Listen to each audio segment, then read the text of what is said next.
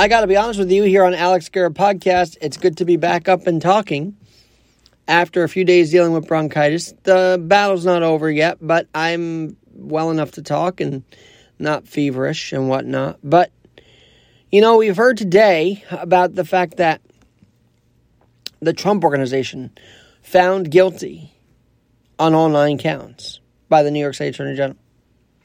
We heard today that the January 6th committee wants to refer criminal, you know, recommendations, criminal referrals to the DOJ. But there's one big case that we're not hearing about in the mainstream news the deposition of Dr. Anthony Fauci. Yes! Dr. Fauci, the hero, was finally deposed. Let's just say the hero who locked us down with European claims. And okay, lockdowns worked for whatever. The vaccines have worked because we're back to normal in a way. I will say that.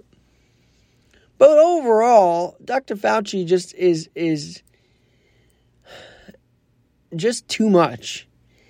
And I think he's lying in this deposition where he says he couldn't recall facts that Attorney General Eric Schmitt of Missouri and Louisiana's Jeff Landry were trying to bring to his attention about his own NIAID. There was a November 23rd deposition of the 38 year veteran of the NIAID and, of course, chief medical advisor to President Joe Biden. And this deposition was part in response to an 86 page lawsuit filed by both Schmitt and Landry because they were worried about First Amendment rights being suppressed by the Biden administration. And I will get to the First Amendment part, but I want to get to the science part because he's Mr. Science, isn't he? He's Dr. Fauci. We believe everything. Even though in email he wrote, drugstore masks don't work. That's what he basically wrote. but on public television, he said, oh, mask up, blah, blah, blah. But there was a few lines from this deposition. I'm going to link it in the description below which I'm really fired up about. And when asked about this contract with a group called EcoHealth Alliance, which was, you know, funding work on the COVID strain and the manipulation of the COVID strain, if you will, and the virus. When asked about whether or not gain of function, whether or not NI, if he was aware NIAID was funding this manipulation of the the virus, um, where, if you will, the, the virus itself, in labs, and I guess in Wuhan, back in what, uh, 14, 15, when there was supposedly a pause on gain of function. There's so much complexity to this, but from a humorous slash taxpayer related side, he said one comment which I think is the mentality of every damn bureaucrat in Washington. He said, and I quote, thousands of pages come across my desk thousands of pages come across my desk. Did I know that we were funding this this manipulation of a virus that would become a widespread pandemic? I can't recall. Because thousands of pages. Can you imagine if we had this mentality all over the place? thousands of pages across my desk, so this fell through the cracks. Can you imagine if everybody on the planet had that mentality? I don't know. because that would mean worse things were happening. Just like a tip fell through the cracks in Miami and FBI and Stoneman Douglas's shooting happened. when it's a private corporation, yes, things slip through the cracks, and and that only. But when you have government agencies that we're paying for, have people running agencies like the you know this this health agency NIADA, NIAID, telling in a deposition thousands of pages come across my desk. I do not recall whether or not we funded this research of the coronavirus strain that escaped a lab in Wuhan. It's disgusting to me that that was his response. I can go into 20,000 other things in this deposition, but that one stood out to me the most. That you're going to say you're overwhelmed, you're over, you know, you're buried in papers, but somehow this thing that now has escaped and caused death and, and really shut us down skipped your, you know, purview because thousands of pages cross your desk. That is that excuse, you know, unfortunately this thing did escape a lab. Unfortunately, obviously researchers going on to manipulate this virus for it to escape.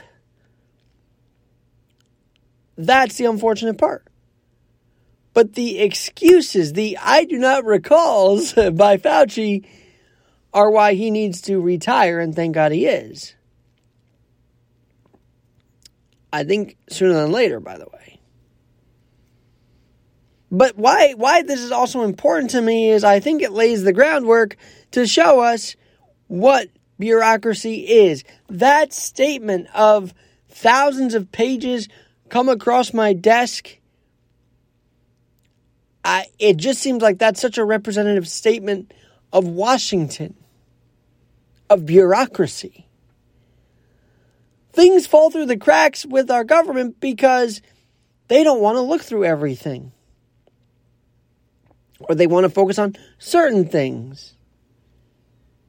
Meanwhile, the average American is suffering right now. The average American is suffering, and we're hearing that because thousands of pages he cannot recall. And then he said this, uh, you know, this this great line from the Washington Post. He quoted his own thing because they, they asked him about the paragraphs of an op-ed he wrote in 2011. He says.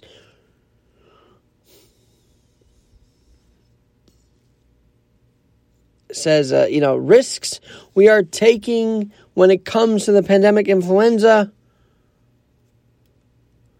uh, you know, it, it, it's we're handling it best as possible, basically. And then, and then said, a risk is worth taking if the benefit is to protect the American and the global public. In other words, risking manipulation of a virus, you know, that in a lab, which also was happening in Boston University is okay because it could protect the public. Not if the public gets it. And this mentality of continuing to test because of the benefit of the American should scare us. Okay? And I have a little bronchitis still, but I'm yelling right now because this should scare us. Because he's not the only one with that mentality. I believe there are doctors and scientists who want to continue researching a gain of function, which apparently is no longer a term used in the science community, according to Fauci in the deposition. But it scares me that that is his mentality because I think that's not, that he's not the only one. I know it's it's it's very controversial to say should we even fund this labs if all they're doing is testing and being biohazardous or worried about biosafety, or not worried about biosafety. If these labs are getting the money and being careless with their research, should we even be funding them?